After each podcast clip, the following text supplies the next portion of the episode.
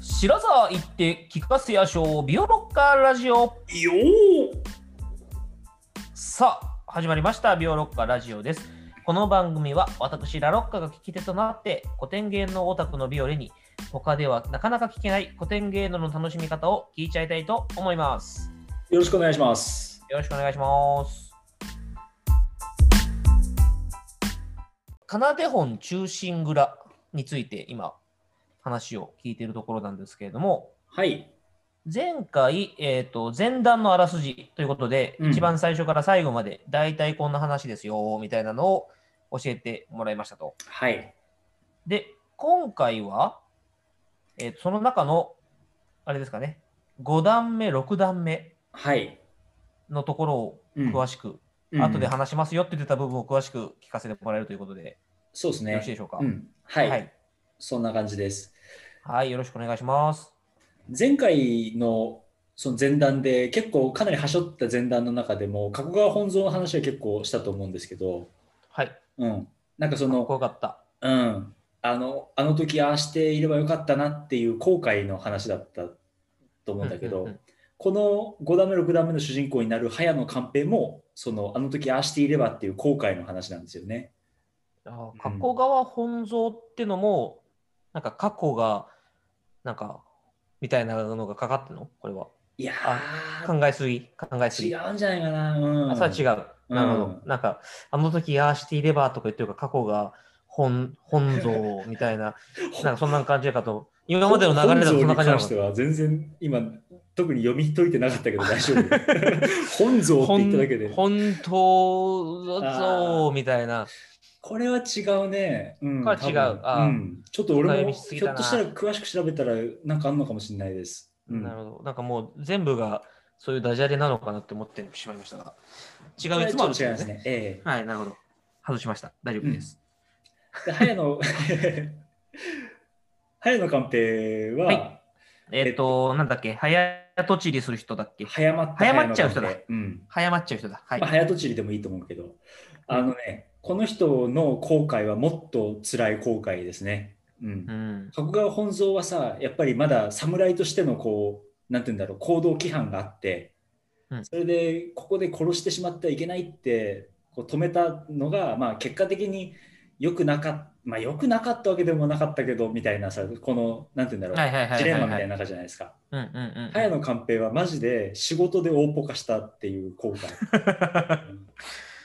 はい。 普マジ通でに後悔。。普通に後悔。あのーただのミス。えっとね、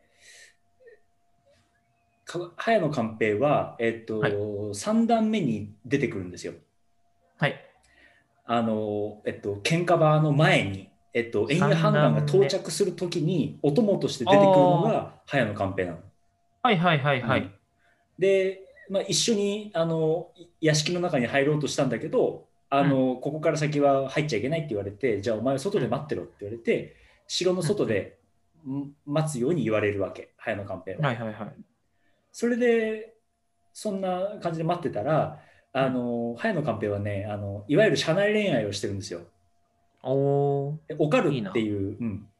うん子がさっき話したあの「顔よ御前」の歌を書いた短冊を持って運んでくる役がオカルの役目なんですよ。はいはいはいはい。でオカルがえっと、寛平にを見つけて「あ寛平だ」って言って「ちょっとこれを渡してくれ」って言われたから「渡して」って言われてオカルと、えっ、と、社内恋愛してるのね。そう寛平がね、うんはい。で、別にそれは、なんか、内緒とか、そういう感じではないの。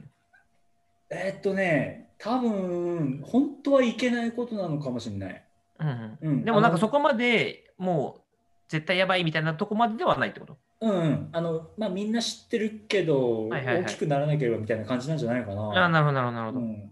それぐらいの温度感ちょね。っと俺は分かんない、そこのあの当時のルールは。うんはいはいはい。まあでも、今は仕事の時間じゃないですか。うん、まあそうですね。うん、それで短冊を無事渡し終えた後に、いや、はいなはいんでオカルがここにいるんだってなって、いや、寛平がいるって聞いたから、ちょっと来ちゃったみたいな。ああ、嬉しいやつだ、それあは。のね、仕事の時間にそういうの持ち込むのってちょっと嬉しいじゃないですか。うん、よくないぞとか言いながら、ちょっと嬉しいやつね。そう。それで盛り上がっちゃうんだよ、2人。おっとうん。でね、あのね、あのー竹やぶに消えてくんですよ竹やぶじゃないか分かんないけど、草むらの中に消えていくんで2人、おお、うん、で、何をしてるんですかねまあ、やってることは一つなんだけど何をして るんですかねもうそんな仕でさ事中に。でそうやってる時に一方松のあの場ではさ松の間はいではいはい。円谷半眼が河野諸野に切りかかったわけですよ。おお、もうそれでもう屋敷中がもう上を下への大騒ぎのお時はいはいはにあのその音を聞きつけてあの茅野寛平が戻ってくるんで急いで城のとこに。はいはいは拷い。問に、そしたらさもうさあのー大事件が起きたからあの城は全部あの城の門はあの閉門ね入れなくなっちゃって、うんうん。それでどうやら話を聞いてると自分の主人の円谷判官が人情に及んだってことを聞いてさ、やべえじゃんってなるわけね。うん、俺何のためにここにいるんだって言ったらこの時のためだろうってなるわけですよ。はいはいはいはうい。んそれでもうこれならちょっと生きちゃいられないってなるのもあのうん、今の、今の倫理観で言ってもさ、ほらもうこのまま仕事飛ぶん飛んでもいいんじゃないかってぐらいの大ポカよまあその、うんやってたことが悪すぎるよね。そとうりあえずね。言い訳のしようがな いじゃん、うんただなんか本当に違う仕事でとかじゃないからね。うん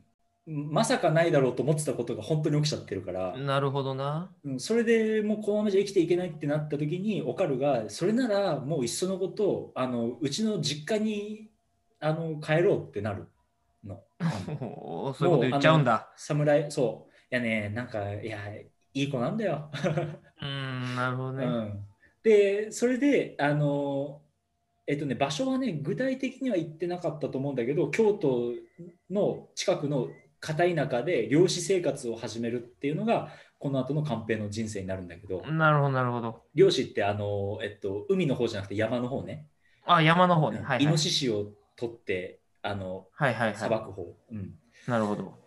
でそれが5段目6段目の話になっていくんですうんうんうんでちなみになんだけど、うんあのーこうやって後悔していくのが金でも中心蔵の話だって言ったけど、はい。うん全く後悔しないやつらもいるわけですよ。ほうん、えっていうかなんて言うんだろう、あのーそんな後悔したって意味ないじゃんってあの今を生きるのが良ければいいでしょうみたいなさう。おおはいはい超は現い。実主義みたいな忠義なんかクソくらいみたいな、うん、あ、そういう人もいるんだ。そういう考え方もむしろそっちの考え方の方が俺たちの時代には合ってるよね多分。うーん。なんかその殿様のやらかした事件のために自分たちの命をかけるっていうのもさ変じゃん。まあまあ、そうね。今の感覚からするとちょっ今のと、感覚ねうんってなるかもね。その忠義なんかクソくらえっていう芝居を書いたのがこれまた全然違う人で、江戸時代江戸のお作者なんだけど鶴屋南北の書いた東海道四谷怪談っていう、おお聞いたことある。うんこれはね、うんうんうん1825年荘園だからあのあーもうすぐペリーが来るね。そうそうそう、もう、あのーそういうちょっと、まあ、文化、文政、あの火星はいはいはい文化の本当に花盛りの人なんだけど、うんうん。この奏で本中心蔵から言ったらもう、えっと80年ぐらい後の人うなんだけーど、ん。この人の書いたこの東海道四大会談っていうのは実は中心蔵の外伝なんですよ。おううん、その円谷浪人の話ででもこっちはもう本当にあの金のためならあの病気の奥さんは捨てるし、えっとまあ、人は殺すしっていう話で。最低だな。それであの殺されたお岩さんっていうのがぶ幽霊になってはいはい神谷伊右衛門っていう男に取りつくっていう話なんだけどうんうんうん。これもねあのこの「忠臣蔵」を知ってるとなおさら面白い話だからいつか話したいです。うんがってるんだね、そういうのが。ここはねあのねかなり意図的につなげてるからねなるほど、なるほど。さてじゃあちょっと話脱線しちゃったけど5段目6段目の話をしたいと思います。お願いしまう。んこれはね、まああのえっと、白波五人男の時にも話したけど時代物と世話物っていうのがあってああ、はいはい。もちろんこれは時代物ですよねあのもの、はい。うん、赤穂事件を題材にしてるからうん。ただここに関して言えばあの侍の話っていうこうなんて言うんだろうあのお城の中でのお殿様の話っていうよりはこうその漁師の話、漁師になっちゃったあの落ちぶれた侍の話だからちょっと世話物の話ってからの話ってことそうなってからの話なるほど。でしかもこれはねサスペンスなんですよ5段目6段目はおお。しかもこれはね結構かなり上質なサスペンスなんで初心者向けだと思うあのふんふんふん結構ハラハラするようにできてて、うん、へえ。でねここではねその構造としては古畑任三郎みたいにあの、う誰が最初に犯人か分かっちゃうんですよ、ああ、なるほどね。うんはいはいはいはい。あのほらあ、そのパターンね普。通そういうのってほら殺人犯が誰か分かんないじゃん最後うんうんうんあれうん。だけどこれはね最初に分かってるの観客だけが分かってて、はいだからこそその早まったか早野寛平がの辛さがねより辛いんですよ観客が真実を知ってるから。っああ、うんなるほど。はんはんはんはんてなわけでじゃあちょっと詳しく5段目から話していきたいと思います。はい、よろしくお願いします。 5段目はね山崎街道の話で、はいえっと多分京都のねすぐ近くあたりの街道なんだけど、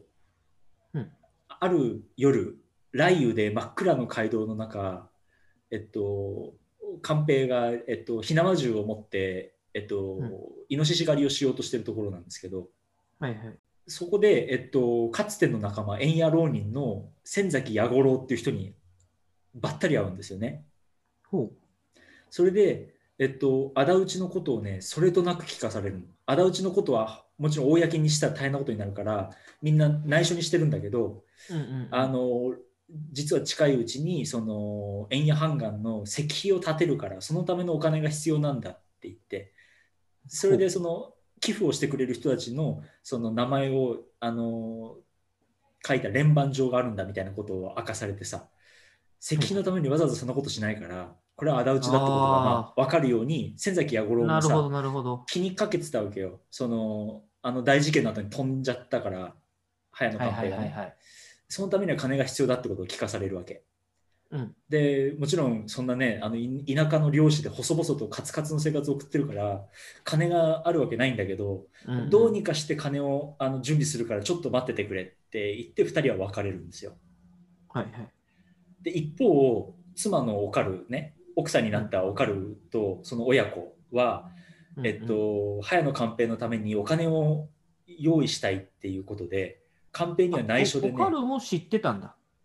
オカルは、えっと、多分その仇討ちのことうんぬんじゃなくて、またその漁師じゃなくて侍としてね、京都とかであの、仕事ができるようにっていうことだと思うんだけど、ああ、なるほどうんうね。んそれで、ほうほうほうその寛平のためにお金を用意するために親子だけで寛平には内緒でねオカルを祇園に身売りするっていう話をねおつお、けてまくるんたです切よない話が出てきた。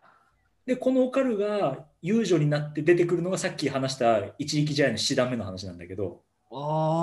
おお、なるほ繋がっどてく。んだけどね。だからそなうるほど。はいはいはいはいはい。で、えっと、内緒でもう身売りの話を決めてきて、前金の50両を受け取って、えっと、舅がね、帰り道についてるんですよ。はい。そこに、あのね、えっと、小野貞九郎っていうね、山賊みたいなやつがやってきてね、襲われるんだよね。そう、それで、えっとはい、小野貞九郎に襲われて死んじゃうんだよ。舅、殺されちゃうの。ご50両持ってるところを襲われたのね。あの、50両持ってるのをね、がバレて、はいはい盗まはれい、はい。盗まれて強奪だね強盗されちゃうんですね、うんうん。そしたらそこにイノシシがね走りてくるんですよ山崎街道を、で、は貞黒が避けて、えーはいた時に寛平はさそのイノシシをめがけて銃を撃つんだよねはいはい。それがねイノシシじゃなくてね貞黒に当たるんだよあら。で貞黒はそのまま死ぬもう。もう、うわ、これまた全大阪が泣くやつじゃん。そうでこれは全部真っ暗闇の中でねはいはい、だはい。から分かんないんだよ。で、寛平はイノシシを仕留めたと思ってさ、その、うんい亡きを叩いて、うんあのー紐をかけて、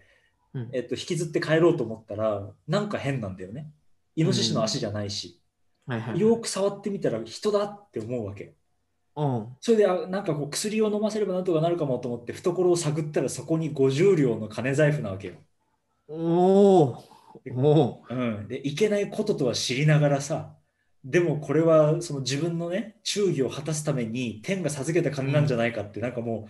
うもう分かんなくなっちゃってるわはいはいはいけそれでこのはいは金いをはい持って帰るっていうのが5段目なんですよもう実際自分のものになるやつだわってことだそうなよんね。だよね本当はね回り回ってこういう形で帰ってきたってことか。そうそれはその時おはーまだ誰も分かってないからはいはいはい。でえっとストーリーあの舞台には描かれないけどこのあと寛平は仙崎の京都に宿している仙崎のところにやってきやってあの行って支度金50両を納めて、えっとまあ、自分もその、えっと、義士の仲間入りを果たすんだよね無事ねうんうんうんうん。でこっからが悲劇の始まりなんだけど6段目はい。あくる日、えーうん寛平が帰るとなぜか家には祇園の人間がいるんだようん。で姑はいなくて姑と奥さんがなんか黙りこくってなんかはいはいはいはい欲しい感じになってる、でこれはどういうわけだって言って訳を聞こうって言うといや実はあんたの妻のおかるが身売りをしたんですよって話になるわけうーん。だから今かならるほどあの祇園に行きますって言うんだけど、はい。えっと奥さんとさ姑はさほら最後これがもう本当にさあの会えるの最後になるかもしれないから姑に最後姑はほらさ最後姑に会わせたいわけよ、うんおかるは最後お父さんに会いたいわけちょっと待ってくれ、うんちょっと待ってくれってんだけど一向に帰ってこないわけ、うんうん、それでなんでこんな帰ってこないんだっていう話になるんだけどさうん。そうするとその祇園の、えっと、人間がさあの昨日の夜の話をするわけそのはい。話が決まて。って、あの毎金50両をね渡しうんてうんうん帰るって言うんだけど、いやこんな夜遅く危ないから一泊していけばいいじゃないかって言ったらいやこの金を早く娘とあの妻に見せたいから早く帰るって言ったんだって。うでその時確かにそのこのねあの自分の着ているあの着物と同じ柄の財布に50両を入れて渡したんだよみたいな話をするわけよ。はいはいはいはい。そうするとさ寛平はさあのおーっ思いてな当るたねるところ。があるわけよ。うん、はいではいはいし。かもあのみんなが見てないところでこっそり財布を確認したらさその男の着てる柄と全く柄が一緒なわけおーでそこでおーそうさては夕べ鉄砲で撃ち殺したはシュートであったかってなるわけよあ、そっか、真っ暗だから分かんないんだ、まだ。そう分かんない分かんないでもうしかも寛平はさその自分はシュートを殺しちゃったってこととその金を、そのえっと義士になるために納めたってこととしかも今奥さんが祇園に行くっていうさこのもうめちゃくちゃうなん中でもおーう言葉パニやばいなックよ、うん、うん。でもうそのパニックの中あのオカルは祇園にもうつ連れてかれるわけカゴに乗せらはれいてね、はいはいはい。その中でもうさあの舅は帰ってこない奥さんあの、えっと、オカルはいなくなったで姑がもうこっからどうしようかって悲嘆にくれてるところにあの舅の亡骸が帰ってくるわけ、うん。うううんんんうん。であの板に乗せられてむしろをかけられてね顔だけ出てて、はいはいはいはい。それを見てもう姑が狼狽するわけよ、まあ、そりゃそうだよんな。それはね、50両はどっか誰かに取られたわけだしっていうことでさ、うんうんうんそれだけど、それで姑がもう泣き崩れてるところに寛平を見ると、うんなんか寛平が変なんだよね。動揺してないんだよ。ああ、そっか。うんああ、そっか。あ自分だって思ってるから、そっか。そうそうそ。はいはいうはそいれはいはいで。質問をするわけね。う。うんん。なんどうしたんだ、婿殿ってなるわけ。そしたら懐から血に染まった財布が出てくるわけ。うわーはい。うん、それでもうさ姑はもうこれ寛平も姑もね殺したのは寛平だってことになるわけじゃないうん。まあ、そでもうなっちゃうね。姑はさもうさ叩く殴るで寛平を責めるしさ寛平はま寛あ、平そで、りゃそうだわ。うん、もうここはだってもう責められるしかないから自分うはもん。なう、ん弁も明できん。のまあ、さ余地がないカンペもう関ぐっ係そんなんばっかやんけ。ぐっとこらえてさもうこうははあの姑にこう質問されてるところにあの、仙崎弥五郎ともう一人円谷浪人が二人やってくるんだよほ。もうめちゃくちゃじゃないうおうでみんな来ちゃった。そう、みんな来ちゃうの。で、うんしかも、そこで2人がなんでやってきたかっていうと、その、う昨日の晩もらった50両だけれども、これを由良之助にね、その京都にいる由良之助殿に聞いたら、うんあの、円谷判官の一大臣にイチャついたことで仕事を飛ばしたようなやつの金は受け取れないと、こんな金で石碑なんか建てられないって言カンって、ペその金を返されちゃうんだよ。うおーうん、それでさらに姑はさもう怒り狂うわけあの金はなくなって姑は死んでで、うん娘は祇園に連れてかれてしかもそうんの金すらも受け取ってもらえないなんてあのね、 このお侍さんこの金は実は官兵が舅を殺して取った金なんだぞって言っちゃうのよねおおそしたらなおさらその金なんか受け取れるわけないじゃんそりゃそうだ、うんそりゃそうだわそれでいやもうこんなその侍のね風上にも置けないような人間だとは思わなかったって言ってさがっかりされちゃうわけうーんまあそりゃそうだわ、それであのもうじゃあこんなところにいるのも汚らわしい帰るって言ったところに寛平がさもうすがりつくわけよ二人のその刀の竿にさ手をかけてさはいはいはい、 「はい、ちょっと待ってくれご両人」って言ってちょっと昨晩の話をさせてくれって言う、うんそれでその話をしてるところで寛平の10回が始まってさで実は撃ち殺したのは獅子獅子あのイノシシじゃなくて姑だ姑だったんだってところでこうもうその申し訳が立たなくて切腹をするのね、うんうん自うんう分んの傷あの腹に刀を当ててうんそれでその自分のこの境遇を語ってさこんなことをしてしまったばっかりにってことになるわけよ。はいはいはいはうんい。うわあ、それでえっとまあ、ここのセリフもさすごくよくてこう歌舞伎版だとねあそうこれここはねちょっとね文楽と歌舞伎で少し違うんだけどうんうんあの歌舞伎だとえっと金は女房を売った金打ち止めたるは舅殿って言ってこう刀を抜いて自分の腹に突き立てるのね。